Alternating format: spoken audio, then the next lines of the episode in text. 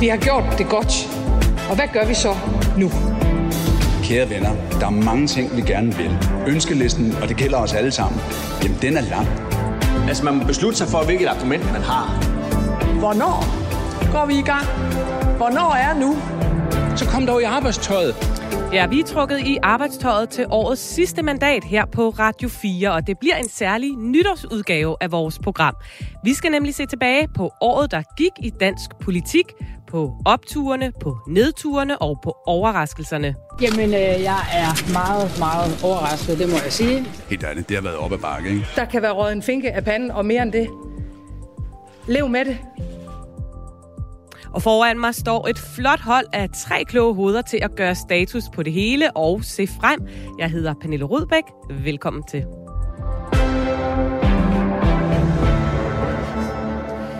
Ja, godt nytår. Lidt på forhånd, Thomas. Tak skal du have, og lige måde. Vi øh, har jo kun været i luften siden september, men man kan vel godt tillade sig at sige, at øh, det ikke har noget, været noget kedeligt politisk 2021, som vi snart tager afsked med. Det kan jeg godt skrive under på. Det har været sjældent dramatisk, og det har også været endnu et eksempel på, at man skal passe meget på med at forudse, hvad der kan ske i dansk politik, fordi altså, den ene store overraskelse og den ene store begivenhed er kommer ind efter den anden. Ja, og vi skal igennem øh, det hele, så meget vi kan nå i hvert fald, og det skal vi i godt selskab med to gode venner af programmet, nemlig dig, Kasper Dahl, politisk redaktør på Avisen Danmark. Godt nytår. Tak lige måde. Har det været travlt år hos dig? Nu startede du med at smire os ved at kalde os for et uh, flot hold herinde i studiet. Jeg tror også, at det er et træt hold, der efterhånden er, er ved at være her, fordi der har der været... Uh, det kan ikke ses. Mm, tak, tak, tak. Der har været masser at snakke om. Ja, og øh, du er her jo også, Markus Stolse. Du er vores øh, faste ekspert i dansk politik på de sociale medier. Godt nytår til dig. Tak lige måde, Pernille. Du har også haft nok at se til. Ja, det må man sige. Der har været masser at se til i dansk politik og følge med i på sociale medier. Det, det, det har været travlt over der. Ja, og så er der også et, et job, der skal passes på siden af. Så der har været, der har været rigeligt at se til. Du arbejder også ved siden af. Det er sådan, det er. Ja, okay. Vi skal jo øh, gøre boet op for øh, politikerne på Facebook, Instagram og Twitter, hvor de ellers har haft succes med at skabe noget opmærksomhed. Øh, kan du allerede nu give os øh, en lille teaser? Ja, vi skal kigge lidt nærmere på, uh, hvilke af, af, af politikerne, der har klaret sig allerbedst på både uh, uh, Facebook og, og Instagram. Hvad med jer, Thomas og Kasper? Har I nogen bud på, hvem det kunne være? Åh, oh, der er jo nogle meget markante øh, profiler. Måske de kvindelige profiler i, øh, i Folketinget kunne være rigtig gode. Statsministeren er selvfølgelig det oplagte bud, men så er der nogle andre øh, partiledere. Det kunne være øh, Pia Olsen Dyre, eller Pernille Vermund, eller... Ja, ja, Hvad tænker du, Thomas? Jeg er klar til at kaste mig over det hele. vi, øh, vi får se, om øh, du får ret, Kasper, når vi vender tilbage øh, til dig senere, Markus. Øh, og inden vi kaster os ud i gennemgangen af året, der gik i dansk politik, så skal jeg måske for en god ordens skyld lige tilføje, at vi optager det her program en lille smule på forhånd. Så skulle der ske noget helt vildt i dansk politik øh, de sidste dage mellem jul og nytår øh, på Christiansborg, så er det ikke sikkert, at vi lige har det med. Men det meste, det skal vi i hvert fald nok have med. Og vi starter ud med lidt god stemning, med, nemlig med årets politiske opture. Hvad er gået godt? Hvilke succeser har været de største? Og hvem kan for alvor poppe den dyreste champagneflaske på fredag? Vores reporter har været en tur på Christiansborg for at høre nogle af politikerne, hvad de husker som det bedste, der skete i dansk politik i 2021.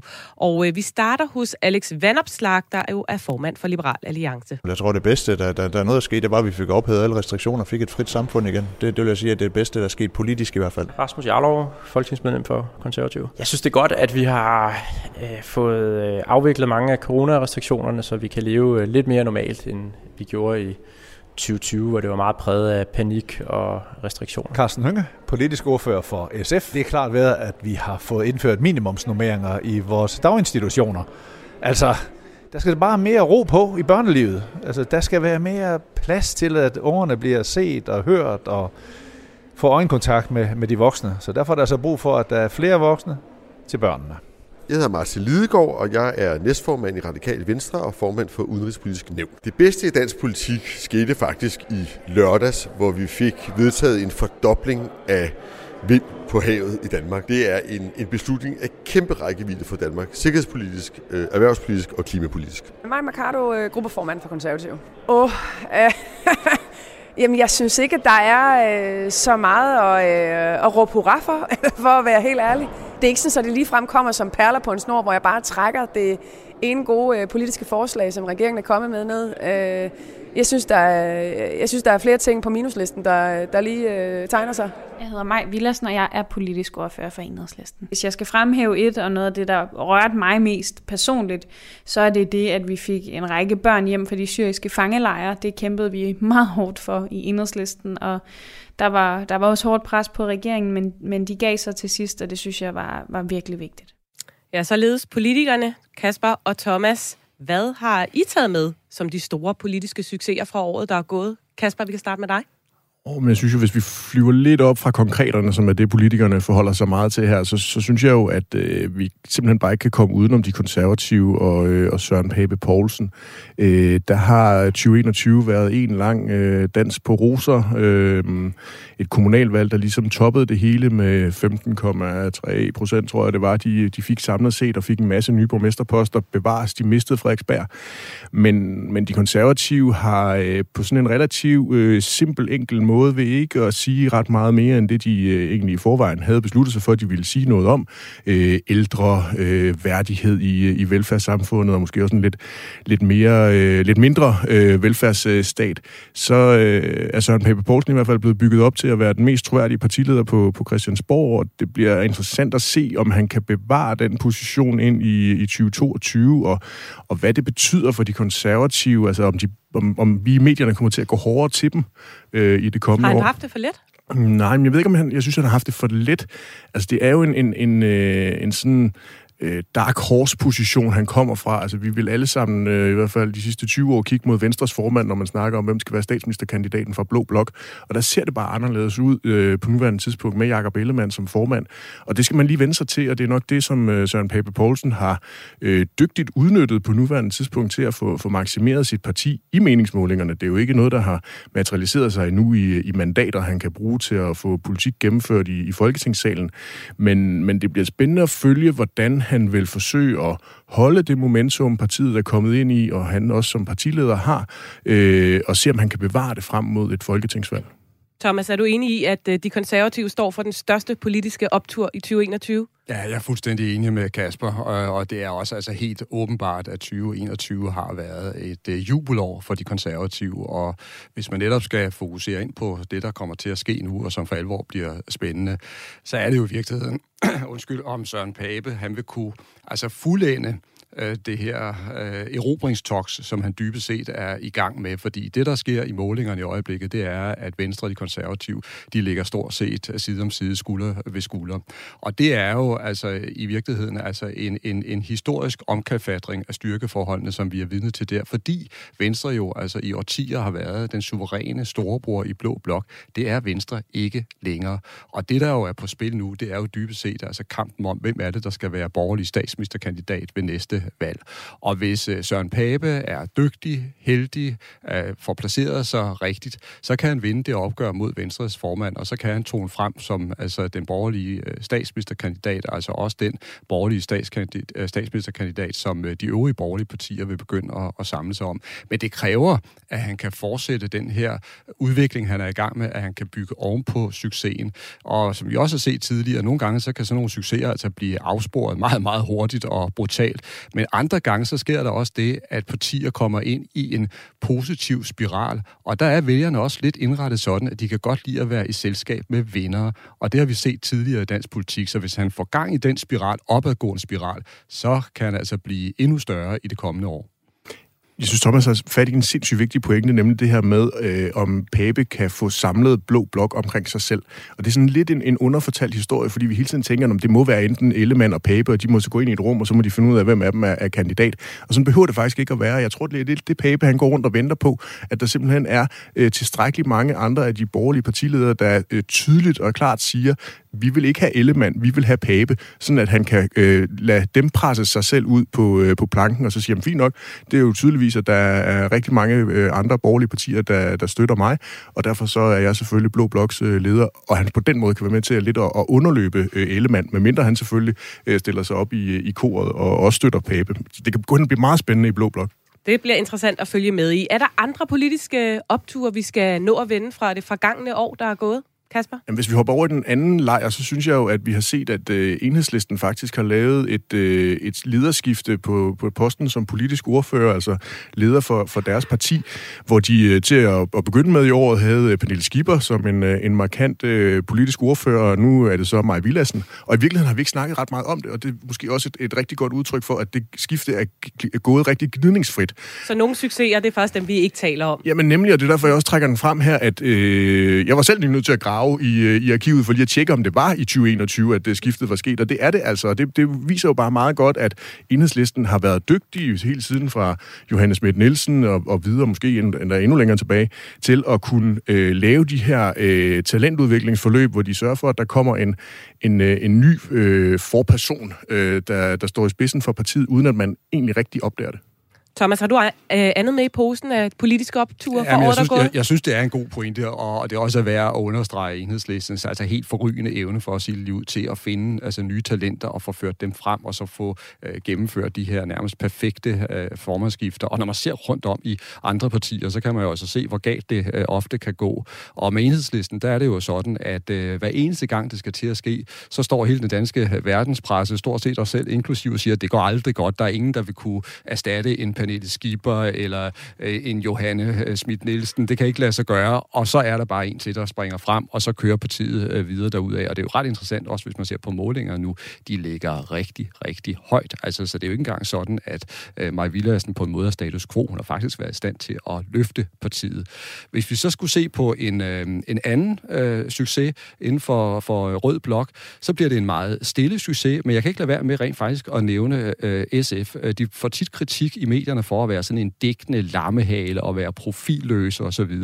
Men sagen er, at hvis man ser på partiets altså indre liv, så er der udpræget harmoni. De høster masser af resultater, og de ligger rigtig stærkt i målingerne. Og på den måde, der må man sige, at nu er der en historie om, at Pia Olsen Dyr, hun overtog et SF, som var i monumental krise og lignede en rygende ruinhob, og har altså simpelthen løftet det tilbage til en meget stærk position. Der er vel også sådan, at hvis regeringen på et tidspunkt skal udvides, så vil SF være favoritter til at komme med i den. Kasper, øh, du kan nå en aller sidste hurtig overskrift på en optur, eller synes du, vi har været det øh, godt omkring allerede? Jeg er jo selv lidt fascineret af kristendemokraterne. Det er jo også et parti, der lige pludselig poppede op på Christiansborg, fordi Jens Rode han meldte sig ind, efter han havde, havde meldt sig ud. Så, så på den måde har kristendemokraterne jo fået en eller anden slags øh, genkomst på, øh, på tinge, og det brugte de dygtigt i finanslovsforhandlingerne til at komme ud og få noget markedsføring. Jeg tror ikke, de fik vildt meget politik igennem, men de kom i hvert fald i medierne. Ja, hvis man skal nævne et andet parti inden for Blå Blok, så vil jeg altså sige, at øh, vi skal ikke glemme Nye Borgerlige og Pernille Vermund. Altså, det er ret beset en kæmpe succeshistorie, og hun fik også et kanonvalg ved, øh, ved kommunalvalget her for, for nylig, så det er også et parti, altså, der, der står meget solidt. Således fik vi både konservative, enhedslisten og SF og Nye Borgerlige på opturslisten. Nu bevæger vi os videre. For vi rykker videre til de politiske nedture, for sådan er det jo i politik. Det kan meget hurtigt gå den anden vej. Og øh, vores reporter Emil har også spurgt politikerne på Christiansborg om, hvad de synes, der er det værste, som er sket i dansk politik i 2021. Og øh, vi starter med politisk leder i Enhedslisten, Maj Villassen. En ting, som, øh, som fyldte rigtig meget for mig, øh, var jo det... Øh, det pres, øh, særligt sygeplejerskerne, men de sundhedsansatte har været under, og selvfølgelig også det lovindgreb, der kom øh, i sygeplejestrækken, uden at der egentlig var nogen garanti om, at man, man på sigt vil se på lønnen, og det, det bekymrer mig stadig meget. Pernille rosenkrantz teil børne- og undervisningsminister. Det er klart skolenedlukninger. Jeg er så træt af skolenedlukninger, øh, og håber bare, at coronaen snart er overstået. Altså, det er en kæmpe udfordring, og der skal, altså, det er både en meget, meget stor arbejdsindsats fra alle dem, der har arbejdet med det i 100 år en madpakke nu. Øh, og så er det bare synd for rigtig mange af eleverne, som ikke trives med at være derhjemme. Så er der nogen, der synes, det er okay, men der er også nogen, der virkelig har det skidt med det. Jeg hedder Sofie Lød, politisk ordfører for Venstre. Det værste er, at vi har en regering og øh, støttepartier, der overhovedet ikke er optaget af det, der er den allerstørste udfordring for dansk økonomi. Både øh, altså helt akut, men også på den længere bane, nemlig mangel på øh, arbejdskraft. Nu har man lige vedtaget en øh, finanslov, hvor man bliver enige om at bruge nogle flere penge på forskellige øh, sympatiske områder og andet, og det er også meget, meget godt, men man bliver også nødt til at spørge, hvor skal pengene komme fra? Hvordan sikrer vi fortsat øh, vækst i Danmark? Altså jeg synes det værste, det har været den totalt kaotiske tilbagetrækning fra øh, Afghanistan.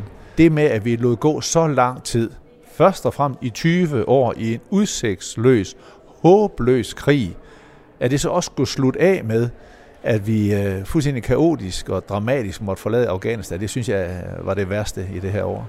Jeg synes ikke, det har været noget kønt over i dansk politik i den forstand, at der har kørt to forskellige øh, kommissioner, øh, der ikke giver noget godt indtryk af, hvordan politik fungerer i Danmark i øjeblikket. Øh, vi har jo sagt, at politik er gået i stykker i Danmark. Der er for meget mistillid, både herinde på Christiansborg og mellem politikere og befolkning, og vi burde komme tilbage til den gode danske tradition for at samarbejde i tillid med hinanden, og hvor Christiansborg rækker ud til resten af samfundet med ydmyghed øh, over for den opgave, vi, vi, vi har foran os. Så, så det har været et år, der har slået skov desværre i øh, den måde, vi bedriver politik på i Danmark. Peter Skorp og gruppeformand for Dansk Folkeparti og retsordfører. Ja, jeg synes, det værste det er øh, Mink-sagen. Altså, at vi stadigvæk her øh, på det her tidspunkt står med en situation, hvor vi ikke rigtig ved, hvad der er foregået omkring nedslagningen af et helt erhverv i Danmark øh, der i 2020. Vi ved ikke om statsministeren, øh, hvor mange telefoner hun har adgang til. Vi ved ikke, om hun har overleveret den telefon, der skal bruges til at finde ud af det, og så videre, så videre. Det har været rigtig skidt. Det er alle statsministerens utroværdige udenomsforklaringer af hele Mink og sms-skandalen. Øh, jeg synes, det er en, en, en skamplet på vores øh, folkestyre, at, øh, at statsministeren er så magtfuldkommen og utroværdig i sine forklaringer. Nå, Thomas og Kasper, en øh, masse nedtur her fra politikerne. Vi øh, slutter med at høre et par bud øh, omkring Mink-sagen. Er I også enige i, at det er den største møjsag fra det politiske år, der er gået?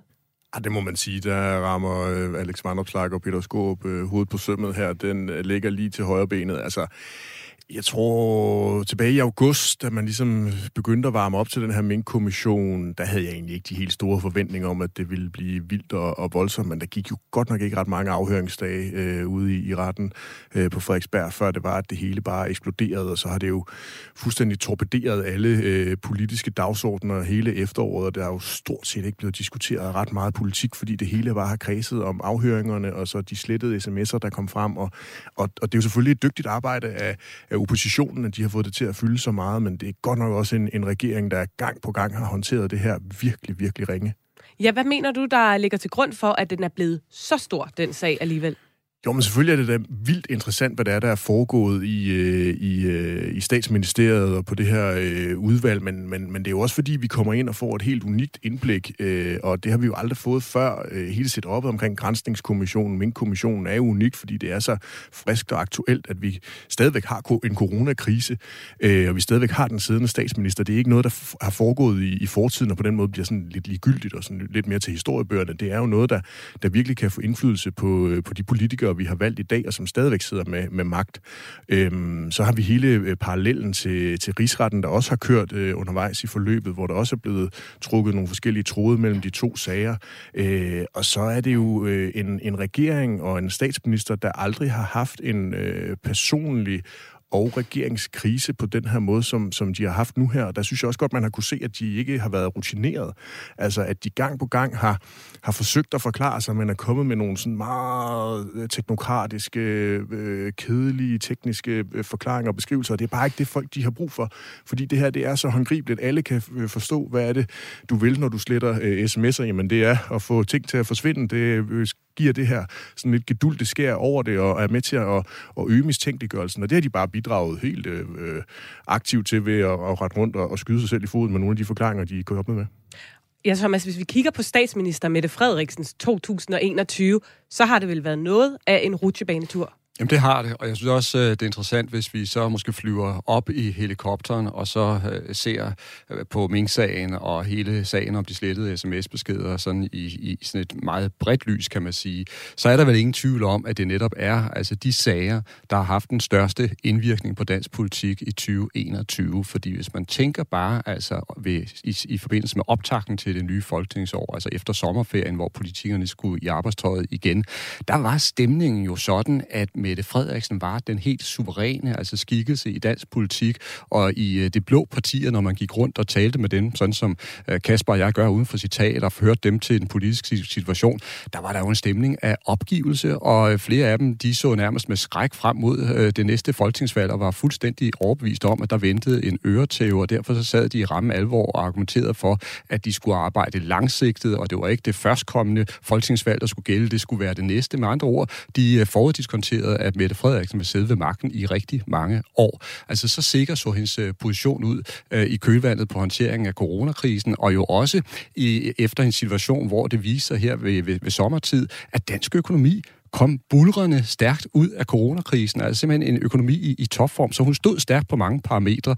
Og så kommer den her sag så og fejrer det hele af bordet, og ser vi på målingerne i øh, dag, så er der pludselig altså et åbent spil om, om magten. Rød og blå blok, de står stort set lige i, i meningsmålingerne, så det er rigtig meget, som Mette Frederiksen har tabt. Vi kunne blive ved med at snakke om den her sag, det er jeg sikker på. Vi skal også lige nå nogle andre nedture, hvis der, der har været nogen. Det tænker jeg, der har været. Kasper, hvad har du øh, mere øh, set på? Jamen, vi kan ikke komme uden Dansk Folkeparti. Altså, det, det er godt nok her sidst på året, at, øh, at det sådan er gået rigtig øh, amok, men ellers har øh, 21 også været en nedtur for, for Dansk Folkeparti, og især Christian Thulsen Dahl en nedtur, i hvert fald forstået på den måde, at han jo i hvert fald ikke har fået vendt øh, det til nogen form for, for fremgang eller optur i, i partiet, og så får de en kæmpe øretæve ved, ved kommunalvalget, og det bruger Christian Thulsen Dahl så til at sige, at nu øh, stempler han ud af, af formandsposten og, og overlader det til partiet og forsøger at finde en afløser, og så starter hele spillet omkring, hvem skal det nu være?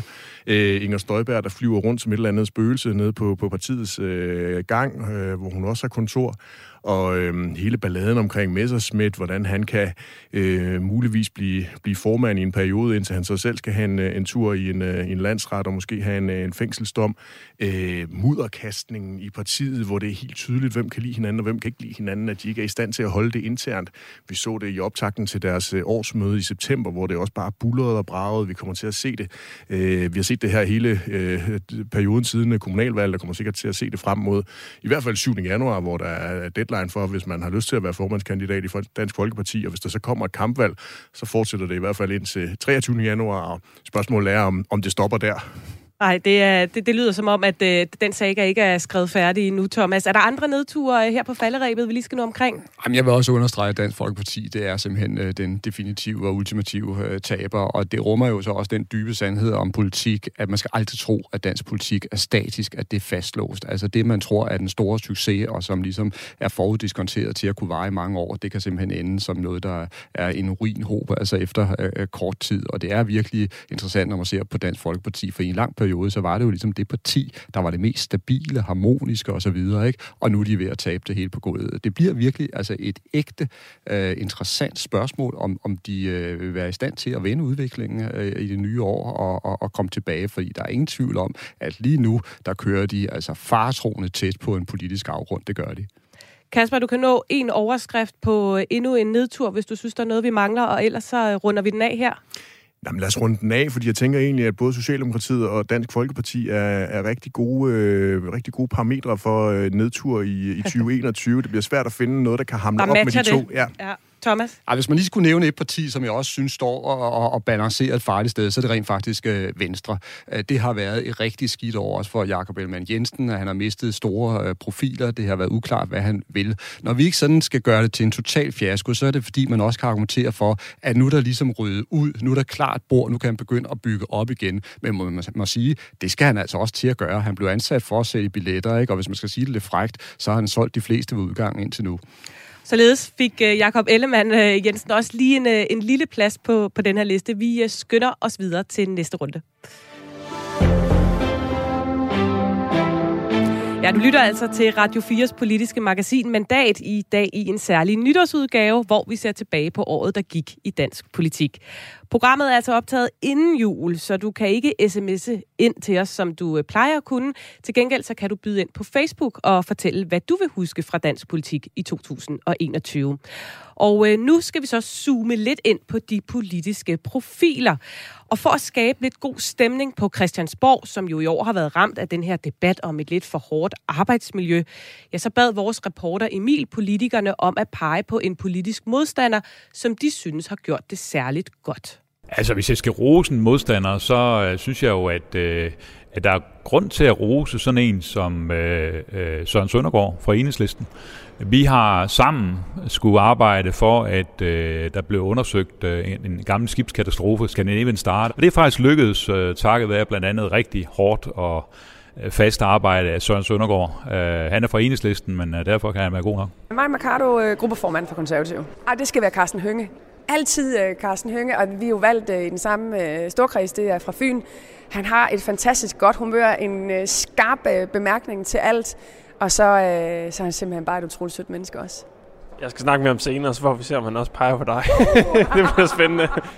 Ja, altså, der er faktisk flere, jeg synes, øh, rigtig, rigtig godt om, og som klarede arbejdet rigtig, rigtig flot. Altså med det forbehold, at man kan kalde de radikale modstandere som sådan, så vil jeg sige, at Andreas Stenberg, altså jeg var simpelthen imponeret over, at han turde tage det opgør, som det var med radikal øh, politik og radikal historie, hvor han påpegede, at Europa faktisk er under voldsom pres fra migrationsbølger. Øh, jeg kan afsløre, at øh, jeg snakker med Maja Mikado. Hun pegede på dig faktisk. Hvordan er dit forhold til hende? Altså Maja Mercado, hun er jo en stjerne. Mig er en stjerne af politikere, det vil jeg sige. Jeg holder meget af hende. Jeg kunne sagtens have nævnt mig, fordi jeg er meget imponeret over den øh, opgang, som de, som de konservative er inde i. Og så kan jeg rigtig godt lide mig personligt. Hun er jo en, øh, hun er jo en stjerne af politikere, synes jeg. Og så kommer hun jo oprindeligt fra Odense. Ja, det nævnte hun også som en kvalitet ved dig. Eller i hvert fald fra Fyn. jeg synes faktisk, jeg har mange gode kollegaer fra de andre partier, som jeg har haft et uh, super godt samarbejde med Kim Valentin fra Venstre omkring uh, skattepolitik uh, og uh, finanspolitik. Jeg har haft utrolig gode samtaler med Pernille Vermund om mange ting herunder havmiljø. Hvad er det, der er Pernille Vermund er enige om med havmiljøet? Ja, vi er begge to øh, inkarnerede tilhængere af at få en nationalpark i Øresund. Øh, vi synes, at havmiljøet i Danmark kunne have det meget bedre. Og så er der en masse andre ting, vi er rygende uenige om. Men det er vi faktisk enige om. Der tror jeg, jeg vil pege på øh, Stinus Lindgren, der er sundhedsordfører for det radikale venstre. Der er meget, vi ikke er enige om, men jeg synes, han er en super dygtig og savlig øh, politiker. Øh, jeg har fornøjelsen af at samarbejde med ham i epidemiudvalget, hvor han sidder som formand, og jeg sidder som næstformand. Og ja, vi er bestemt ikke enige om det hele, men jeg synes, han gør det rigtig godt. Altså, Jacob Mark gør det godt hvert år, og han har også gjort det godt i år. Jeg synes, han er... Øh sin generations største politiske talent. Jeg tror, han dyster man en eller anden en, men, men lad, lad, lad, lad det ligge. Han er øh, enormt dygtig. Og man bliver jo øh, helt varm om hjertet, tror lidt på dansk politik igen, når man hører det her, var Kasper og Thomas. Øh, I har til gengæld nu helt frit slag til at pege på de politiske profiler. Øh, det behøver ikke at være på den ene eller den anden side af fløjen, men hvem synes I har øh, klaret sig særdeles godt, eller særdeles skidt, eller bare overrasket helt vildt i, i det år, der er gået? Hvem har vi ikke kunne komme udenom, Kasper? Jamen, uden at kende, hvad Thomas' svar, så tør jeg næsten godt, jeg tør byde ind med en, øh, en fælles etter. Altså, Inger Støjberg kommer vi simpelthen ikke udenom. Altså, en ting er selvfølgelig dommen i, i rigsretten, der, der kommer til at at farve dansk politik det næste lange stykke tid, men, men det har jo også fyldt i hele 21 med, med opvarmningen til, til rigsretten, og det starter jo allerede, da hun er nødt til at, øh, at trække sig som formand, øh, næstformand for, øh, for Venstre og, øh, og melder sig ud af partiet øh, tilbage i januar, og øh, altså det, det, hun, hun, hun er øh, 2021's øh, største politiske enkeltperson.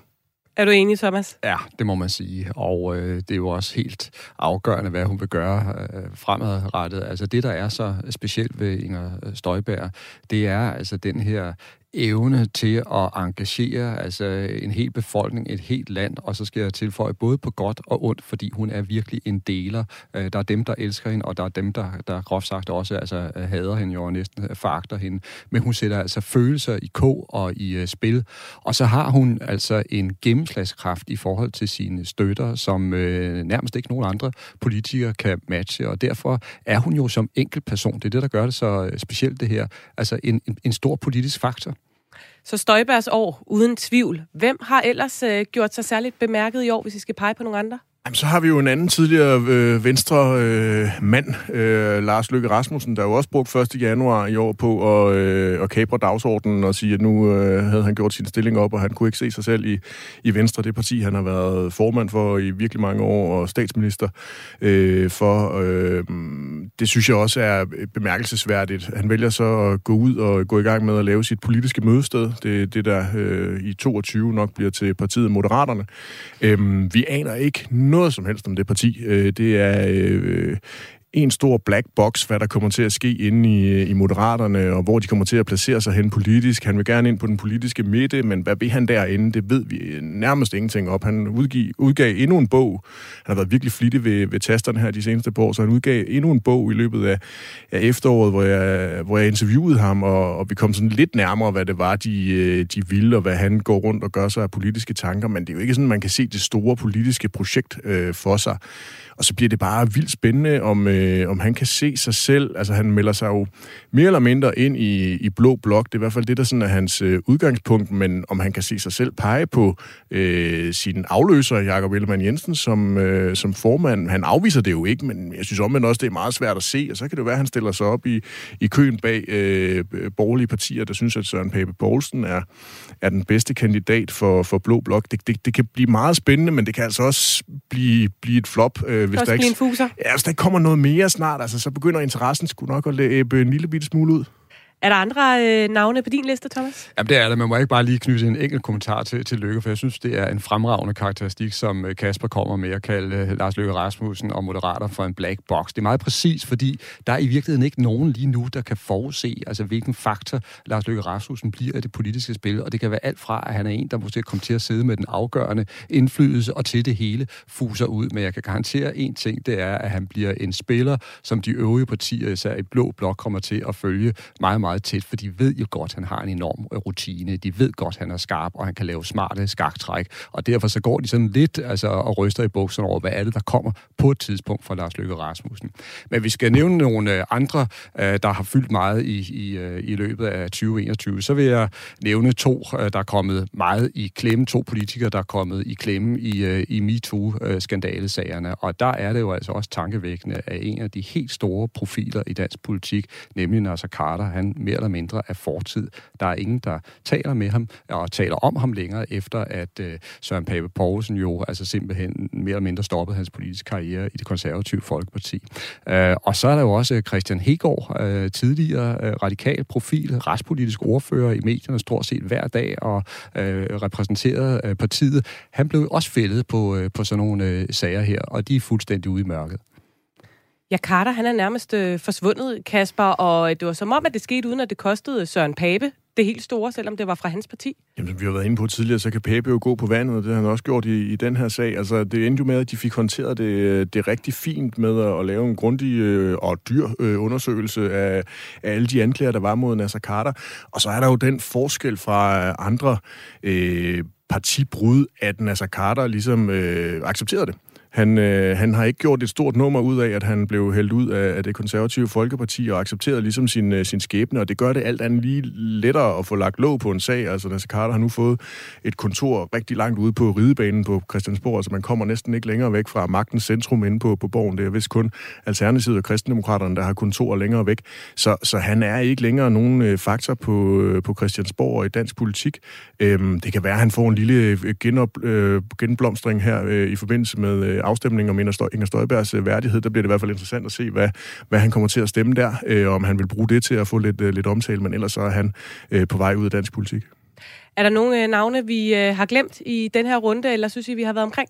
Ja, lige en hurtig bemærkning omkring øh, regeringens øh, sorte får. Altså, der er jo altid svage ministre i en øh, regering. Oha, det lyder ikke som en kategori, der er rar at Nej, det gør det nemlig ikke. Og vi fik jo en regeringsrokade i løbet af året, da Joy Mogensen, kulturministeren, valgte at sige, at nu vil hun ikke være en del af dansk politik mere. Hun var jo øh, det svageste led, og nu er der jo så kommet et nyt svagt led, synes jeg, nemlig øh, forsvarsminister Trine Bremsen, som virkelig er under øh, beskydning for at bruge en øh, kliché, når man er forsvarsminister. Men, men det er hende, som de borgerlige partier de har kigget på, hvis de skal finde den, den næste øh, minister, der skal ryge. Så Støjberg, Lykke, Carter, Hegård, og så til, til sidst Trine Bremsen, som de uh, navne, vi ikke kan komme udenom. Og du vil lige have en sidste med, Thomas? Jamen, jeg tænker på, at man måske lige kunne lave den tilføjelse i forhold til Trine Bremsen, at øh, nu har Mette Frederiksen jo mildestalt ikke lavet altså de store ændringer af sin regering, men det kan være, at det kommer. Altså på et eller andet tidspunkt, der tror jeg, det er ret realistisk, at hun vil kigge kritisk på hele holdet, og så måske også sætte det, man kan kalde for et, et valghold, der skal køre frem til det kommende folketingsvalg. Og der vil der være nogle af dem, der jeg tror, der er lidt i farezonen, og jeg tror også, hun vil komme til at kigge kritisk på, på Trine Bremsen, fordi Trine Bremsen har både altså, selvforskyldt og uforskyldt altså været øh, øh involveret i den ene møjsag efter den anden. Vi får se, hvad for et øh, 2022, der, øh, der venter for Trine Bremsen.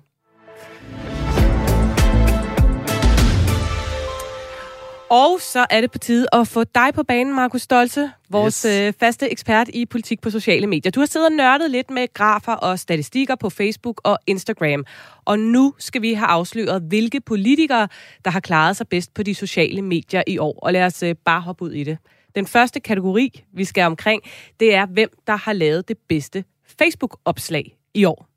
Ja, og til at starte med, så vil jeg jo lige sige, at det vi jo måler på her, det er samlet in- antal interaktioner. Så det er øh, likes og de her haha og love-reaktioner, som man kan lave. Så er det kommentarer, og så er det delinger. Så det er summen af de tal, vi lægger sammen, når vi måler på her. Tænker bare meget godt lige at få med. Bestemt. Men hvis vi starter med at kigge på, øh, hvem der er kommet ind på en, øh, en solid tredjeplads, øh, så har vi Pernille Vermund, formand for Nye Borgerlige, øh, som har lavet et opslag, øh, som lidt... Øh, lidt overraskende måske, handler om øh, udenrigspolitik. Øh, hvad hedder, opslaget starter ud med øh, i versaler, nye borgerlige støtter Israel, og så en længere tekst om, at øh, nye borgerlige støtter Israel i hele den her Israel-Palæstina-konflikt, og så selvfølgelig øh, også et øh, selfie af Pernille Vermund, som hun jo ynder at, at bruge på rigtig mange af sine Facebook-opslag. Så det var altså det tredje bedste opslag fra i år. Så er der nummer to. Ja, kigger vi nu på måned 2, så vender vi igen tilbage til Inger Støjberg, øh, som vi jo også allerede har talt en del om i, i det her program, øh, som har øh, andenpladsen over bedste øh, eller mest interagerede Facebook-opslag i år blandt MF'erne. Øh, og det er opslaget fra februar måned, hvor hun øh, skriver, at hun nu øh, er et flertal i Folketinget er blevet, øh, har, har stemt for, at hun skulle i en rigsretssag. Øh, og det er så øh, det andet mest interagerede opslag i Og så øh, Trummevivl, øh, hvem øh, indtager så førstepladsen over den, der har lavet det øh, allerbedste Facebook-opslag i år. Hvis ja. man skal måle på interaktioner i hvert fald. Og jeg beklager, det er måske lidt kedeligt, men vi vender tilbage til Inger Støjberg igen. igen. Øh, vi har et dukfrisk opslag her, som er øh, fra den 13. december, altså den dag, hvor at øh, dommen faldt i rigsretten, hvor at øh, Inger Støjberg simpelthen lige her i slutspurten har, har fået øh, det opslag i 2021 med flest interaktioner, altså opslaget, hvor hun starter med at skrive, tusind tak for støtten, venner. I dag tabte de danske værdier, som hun også gentog foran øh, øh, hele øh, Danmarks samlede presse. Hun kan noget, hendes Støjberg, med de opslag, hun laver. Det må man sige. Vi øh, hopper videre til næste kategori. Vi skal nemlig også se lidt på, hvem der så har den stærkeste Facebook-profil. Og, og hvordan er det, du måler det? Jamen, der kigger jeg på hele 2021, og så lægger vi alle øh, side, altså, sidernes øh, opslag sammen og måler på, hvor mange interaktioner de har fået der. Godt. Og vi starter også øh, med en tredje plads. Hvem ligger der? Jamen, på en tredje plads har vi øh, Lars Bøge Mathisen øh, fra Nye Borgerlige, ja, okay. øh, som, øh, som har vist sig at være en rigtig stærk profil. Han er faktisk også en af dem øh, i dansk politik, der har haft den højeste vækst i antal følgere i 2021. Hele 25.000 nye følgere har han fået i løbet af 2021, og det må man sige er ret stærkt. Egentlig en, vi ikke har talt så sønderligt meget om, men han kan altså også noget på de sociale medier. Ja, og hvis du havde spurgt mig om nogle af de stærke profiler i år, så havde jeg nok også nævnt Lars. Altså, Lars er en enormt stærk kommunikator. Han forstår virkelig at bruge sociale medier øh, til øh, sin fordel. Han er god øh, til at lave nogle skarpe pointer øh, og til at bruge følelser og forarvelse. Vi hopper videre til andenpladsen. Hvem ligger der? Der har vi endnu en øh, øh, profil fra, fra Nye Borgerlige. Det er deres formand, Pernille Vermund igen, øh, som, som ligger der, og som også har klaret det enormt godt øh, i løbet af 2021. Og endnu en trummevivl. Øh, førstepladsen det kan så nok ikke være en fra Nye Borgerlige, tænker jeg. Det er øh... ikke en fra Nye Borgerlige, og det er måske heller ikke så overraskende egentlig. For det er jo uh, Mette Frederiksen, vores statsminister, der ligger nummer et på den her liste. Hun har simpelthen fået uh, flest interaktioner i løbet af 2021. Hele 3,8 millioner interaktioner har hun fået i løbet af 2021. Uh, og, og, og man må sige, at, at hendes uh, Facebook-side har jo også været meget omdiskuteret i år uh, uh, på, på både godt og ondt. Ja, hvordan er det, hun bruger sin øh, Facebook-profil? Hvorfor er det, den er så stærk? Jamen, øh, det, det, det er en kombination af flere ting. Dels så må hun sige, altså hun har jo været i centrum, ikke kun på sociale medier, men, men også i alle mulige andre diskussioner. Og så er hun bare enormt god til at bruge øh, hvad hedder det, Facebook og sociale medier generelt på mediernes præmisser. Øh, hun forstår at bruge øh, følelser, hun forstår at være personlig, øh, tale i øjenhøjde med, med hvad hedder det, befolkningen, og det er der bare rigtig mange, der godt kan lide. Og så har hun også kommunikeret en masse af de her corona-nyheder ud øh, lige præcis på Facebook, er det ikke rigtigt? Jo, og det har hun jo også mødt en del kritik for, kan man sige. Altså, der har jo været øh, den ene situation efter den anden, hvor hun har øh, teaset eller øh, fremlagt nye øh, udspil, nye restriktioner på sin Facebook, før hun har meldt ud i pressen, eller før der er blevet sendt pressemeddelelse ud fra statsministeriet. Og det er jo på mange måder en ny måde at kommunikere på for en statsminister, at Facebook eller sociale medier, som hun, hendes regering jo i øvrigt er meget kritisk over for, øh, hvad hedder det, at de bruger det så aktivt i deres kommunikation. Nu hopper vi videre til et øh, andet socialt medie, som også er blevet øh, en vigtig øh, kommunikationsplatform for politikerne, nemlig Instagram. Og øh, vi laver øh, samme runde her med det bedste opslag og den bedste profil, og vi starter med de bedste opslag. Hvem ligger på tredjepladsen her? Jeg er ked af det, Pernille, men det bliver simpelthen lidt kedeligt igen, fordi hvis vi starter på en tredjeplads, så, så har vi øh, igen Mette Frederiksen, øh, som øh, måske nogen kan huske det, at hun øh, hvad hedder det, her i løbet af start, i starten af året øh, lagde et billede op, hvor hun stod hjemme i, på matriklen og pussede vinduer, øh, en dag med Ajax, som der var en masse, der, der farede flint over, øh, hvad hedder det, og det er simpelthen blevet øh, det opslag, som ligger på den tredje plads over samlet Altså et vindues udpudsningsopslag. Altså, hvorfor er det gået så godt? Det må du lige hjælpe mig lidt på vej her.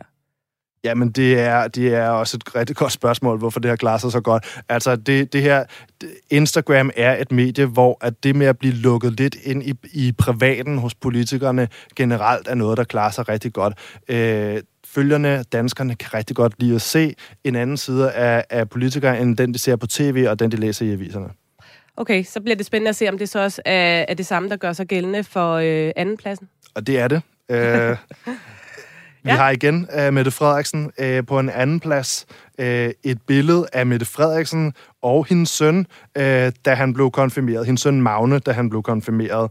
Og, og det her synes jeg jo også er et rigtig godt eksempel på, at, at følelser simpelthen er så vigtigt. Og jeg har sagt det mange gange i det her program.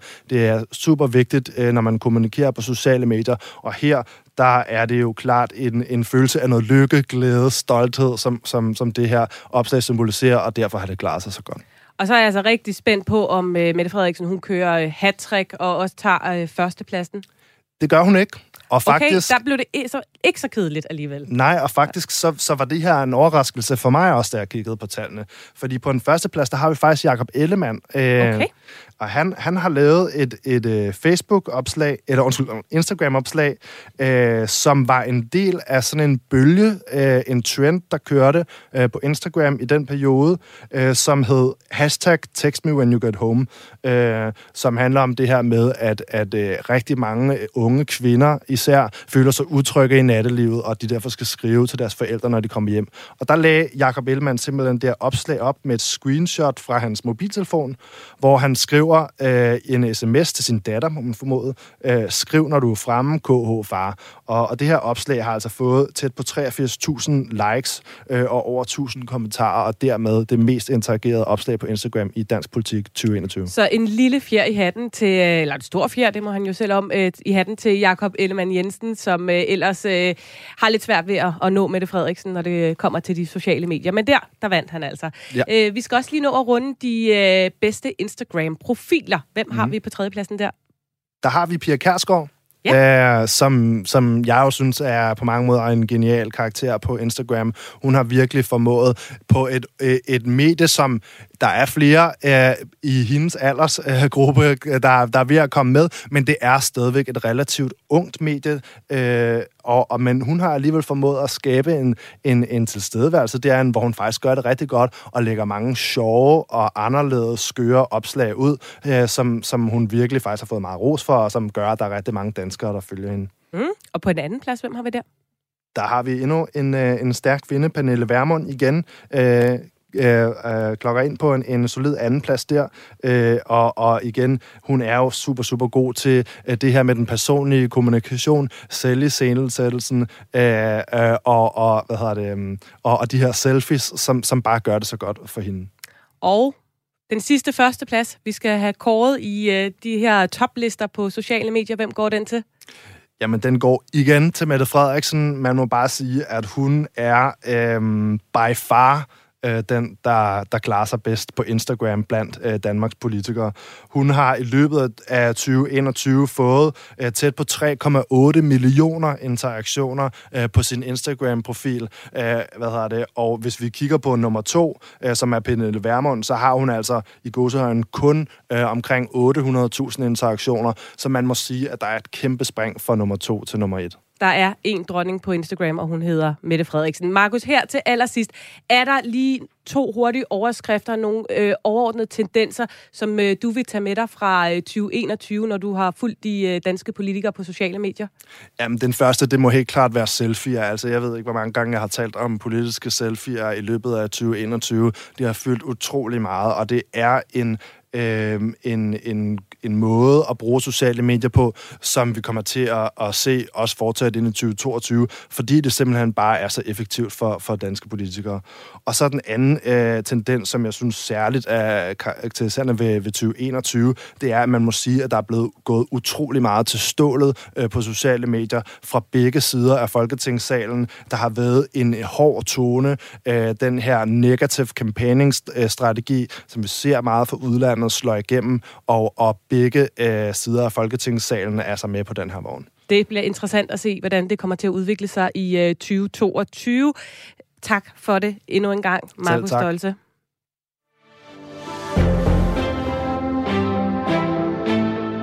Du lytter til en særlig nytårsudgave af det politiske magasin Mandat her på Radio 4. De sidste tre kvarters tid har vi gjort status på det politiske år, der er gået i 2021. Og øh, nu vender vi så blikket lidt frem mod det år, der venter for, hvordan tegner 2022 på Christiansborg til at blive. Ja, øh, det har vores politiske reporter Emil også været på borgen for at høre de gode politikere om.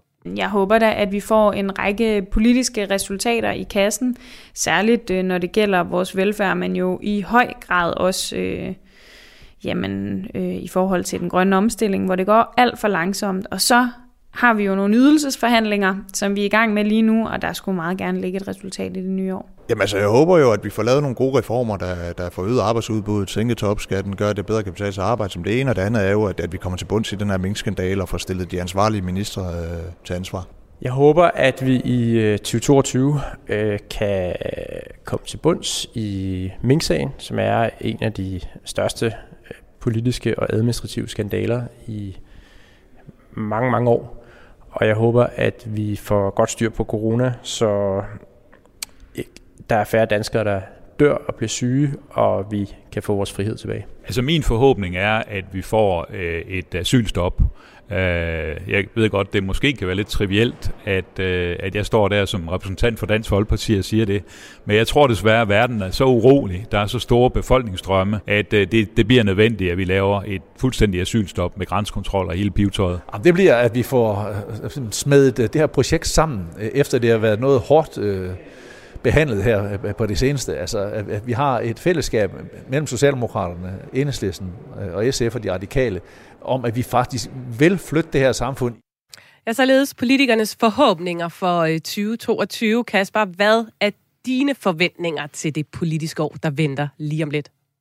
det er, at øh, det nok ikke bliver mindre hektisk end det år, vi har været igennem. Siger du med lidt træthed i stemmen, ja, synes jeg? Men, men, men det er jo også, fordi jeg synes, at meget af det har handlet om proces og personer, men at jeg jo håber og forventer, at vi måske kommer til at diskutere lidt mere politik i, øh, i 2022. Øhm, selvfølgelig kommer vi til at diskutere mink og slettede sms'er og så videre, fordi at, øh, at Mink-kommissionen jo kommer med sin, øh, sin endelige afgørelse i løbet af foråret, så, så det vil alt andet lige være noget, der fortsætter ind i, i 2022, og, og vil være noget, der, der kommer til at få stor indflydelse på, hvordan regeringen øh, agerer. Øh, der er ingen tvivl om, at de håber, at der snart bliver lagt en lille, lille dæmper på det, når afhøringerne begynder at æbe ud, og de ikke bliver så interessante i, øh, i Mink-kommissionen længere, og de går ind i en skrive undersøgelsesfase, øh, og på den måde måske lige tager, tager toppen af presset. Øhm, men, men det er noget, der vil fylde i hvert fald i det første halve år af, af næste år. Thomas, øh, hvad øh, ser du frem mod i øh, det politiske år 2022? Der vil være flere vigtige forhandlinger, som skal afgøres. Altså, der vil være forhandlinger om at få skaffet mere arbejdskraft til, til virksomhederne. Det vil komme til at fylde en del, og så tror jeg også, der kommer til at være nogle ekstremt vigtige forhandlinger om øh, indretning af vores øh, sundhedsvæsen, som er uhyre presset øh, på mange måder, og, og som jo også har været omdrejningspunkt for masser af uro, strejker blandt sygeplejersker osv., og der kommer politikerne til at tage livtag med det, altså simpelthen skabe et mere robust sundhedsvæsen, skabe bedre sammenhæng i sundhedsvæsenet for den enkelte patient. Det er en kæmpe opgave. Men altså, hvis jeg må komme med en enkelt ting her, det er altså ikke for at anlægge øh, sådan en depressiv tone nu, eller Ej, det få, vil altså få, trist nej, præcis, på, og få tungsindet til at sænke sig, men, men vi kommer simpelthen ikke udenom, at det, der måske bliver den, den største øh, og mest altafgørende faktor, det er altså, hvordan coronakrisen udvikler sig. Det er bare en krise, der desværre er blevet ved med at komme tilbage, overraske os. Øh, der er kommet nye mutationer, nye udviklinger af, af den her øh, smitte, og der bliver det selvfølgelig fuldstændig afgørende, hvordan man altså takler øh, krisen, øh, både på dansk plan, men ikke mindst på øh, international plan. Det vil være altafgørende for økonomi og så videre, så det er jo sådan set den største joker. Kasper, kan du ikke uh, lige fylde noget på, så vi lige bare et øjeblik kan glemme den der coronakrise en lille smule? Nej, egentlig ikke desværre, Ej, fordi jeg, sy- jeg synes faktisk, at hvis man så sætter de to emner sammen, som Thomas er inde på, så begynder det at blive rigtig sprængfarligt, nemlig, mm. altså, øh, hvad er det for et, øh, et sundhedsvæsen, vi har sådan aktuelt? Fordi en ting er selvfølgelig de politiske forhandlinger, som kommer til at blive, blive rigtig interessant, om man overhovedet kan blive enige om at øh, lave en reform af, af sundhedsvæsenet, fordi vi jo nærmer os et, øh, et folketingsvalg, og så kan det jo godt være lysten til at indgå store, brede øh, aftaler, den bliver, bliver lidt mindre, fordi det kan gå hen og blive valgkampsstof, og sundhed er bare et af de emner, der sammen med, med klima og økonomi kan afgøre valg. Øhm, men politikerne kan simpelthen blive tvunget til det, hvis vi kommer til at se et sundhedsvæsen, der stadigvæk lider, som det har gjort her i, øh, i 21, altså at øh, folkesundheden på en eller anden måde bliver sat på, øh, på spil, og at øh, vi måske ikke har tilstrækkeligt med pladser til at behandle de folk, der måtte blive syge af corona i løbet af 22. Så der, der er rigtig meget øh, sprængstof i lige præcis de to emner, både hver for sig, men også når man kobler dem. Og jeg hører jer sige, at øh, rigtig meget, at det kommer til at handle om substans, øh, måske også nogle forhåbninger. det er jo et håb. Ja, det er et håb, du har. Øh, alligevel vil jeg gerne lige spørge ind til, at der er jo også mange, der går øh, ind i det nye år og er spændt på hele den her Mink-kommission, og som skal komme med sin konklusion på et tidspunkt, og om det kan føre til en rigsretssag. Tror du, vi får svar på det i løbet af 2022, Thomas? Ja, det tror jeg, vi, øh, vi, vi gør. Øh, og der må man sige, det vi har lært også af rigsretten mod øh, Inger Støjberg, det er, altså, at man skal være meget, meget forsigtig med at være for skråsikker i forhold til, hvordan nogle dommer vil sidde og vurdere nogle politiske forløb. Men det er klart, det bliver virkelig, virkelig interessant og også afgørende for Mette Frederiksen, om de anlægger en meget kritisk linje i forhold til det, der er foregået i forbindelse med den her både historiske og dramatiske beslutning om at slå alle landets øh, mink ihjel, eller om de på en eller anden måde frifinder hende. Altså det er noget, som hele den politiske verden vil, vil følge med tilbageholdt åndedræt. Kasper, øh, andet du vil tilføje, øh, når du kigger i spokhulen? Nej, men øh, igen for at trække det, Thomas han siger, ind i 2022. Altså, vi har jo haft nogle bizarre situationer i 21, hvor vi har haft øh, borgerlige partier, der har stemt for et borgerforslag, der netop bare handlede om at sende Mette Frederiksen direkte i en rigsret. Og, og det, jeg jo har hørt både i, i jeres interview med, med Søren Pape her i, øh, i midten af december, øh, og, øh, og også Jacob Ellemanns retorik har jo været, at de ligesom er begyndt at, at gå lidt på tilbagetog og sige, okay, det var måske lige vel frisk nok. Og det, det, det kunne tyde på, at de måske vil anlægge en lidt mere øh, nøgtern linje, når det gælder vurderingen af, af min kommissionen frem for den her meget øh, bombastiske stil, som Markus også har været inde på, er øh, toneangivende på sociale medier. Godt. Ved I hvad? Vi, øh, vi slutter lige med en lille lynquiz her. Øh, og I skal bare svare ja eller nej. Ja, så, så, så det, er, det er slet ikke svært. Det er slet ikke svært. Det er sådan, du har noget til arkivet, ikke også? Det er nemlig det, fordi ja. så kan jeg holde jer op på det, øh, når vi mødes igen om et år, ikke mm. også? Øh, og Markus, du kan også være med. Tak. Får vi valg i 2022, Thomas? Åh, her, Pernille. Jeg, ja tror, jeg tror det ikke. Jeg tror det ikke, og jeg kan godt forklare, hvorfor, hvis man bare går i en ja. sætning. Jeg tror, at Mette Frederiksen grundlæggende gerne vil gøre arbejdet færdigt. Kasper? Øh, nej. Både fordi hun vil gøre arbejdet færdigt, men simpelthen også bare fordi hun har brug for al den tid, hun kan få, så folk de har glemt de slettede sms'er og døde mink. Markus? Jeg siger nej. Du siger bare nej. Sådan. Får Dansk Folkeparti en ny formand uden en plettet straffeattest, Thomas? Ja, det er et grusomt spørgsmål, du har formuleret der, men det siger jo altså i nødskal, hvad det er for en krise, DF øh, befinder sig i. Nej, jeg tror, at, øh, at den, der vil have den største chance, hvis Inger Støjberg ikke rækker ud efter posten, det vil være Morten Messersmith, og han vil med stor sandsynlighed have en plettet straffeattest. Kasper? Mm, der er jeg lidt uenig med, med Thomas, fordi det kan sagtens være, at det bliver Messerschmidt, der får en, en kort formandstid, øh, men så tror jeg, han øh, ryger ud af, af Folketinget, hvis han får en, øh, en fængselsdom, og så ender de jo så på et eller andet tidspunkt. Så ja, nej, ja, nej. Jo, om, ja, altså ja, på et eller andet tidspunkt i løbet af næste år vil de få en formand, der har en uh, uplettet uh, straffeattest. Men må jeg ikke bare lige tilføje, jeg er fuldstændig enig med Kasper, at hvis Messerschmidt bliver tvunget til at trække sig, så bliver det netop Kofod. Det tror jeg er rigtigt. Så Thomas Hilger der. Ja. netop. I er virkelig dårlige til at svare ja eller nej i øvrigt. Ja. Nå, Markus, ja eller nej? Jamen, så siger jeg nej. Og så er den, bare det sidste spørgsmål. Finder Blå Blok endelig ud af, hvem der er det største dyr på savannen? Det tror jeg, der er stor sandsynlighed for, især hvis uh, Søren Pape han kan fortsætte Ja fremgangen. Ja. Øh, nej, fordi der kommer ikke valg i, øh, i 22, så det gør de først, når der er valg. Markus? Ja, i og med, der nok først kommer valg i 2023, siger jeg også nej. Og så er der altså ikke andet tilbage end at sige uh, rigtig godt nytår fra os alle sammen. Pas godt på jer selv derude, og vi høres ved i 2022. Rigtig godt nytår til alle jer lyttere. Jeg håber, at I får et rigtig godt år og bliver ved med at interessere jer for dansk politik. Happy New Year! Jamen, øh, jeg vil ønske jer alle sammen et, øh, et rigtig godt nytår, og forhåbentlig bliver næste år politisk bedre end i år. Rigtig godt nytår til alle jer, der lytter til Mandat. Det er godt, I følger med i den politiske virkelighed, der er, der er blæst på, øh, og det tror jeg også, der kommer til at være næste år. Men rigtig godt nytår. Kammerater derude, lytter til Radio, Radio 4. Kan I have et rigtig godt nytår, og vi mødes igen i 22.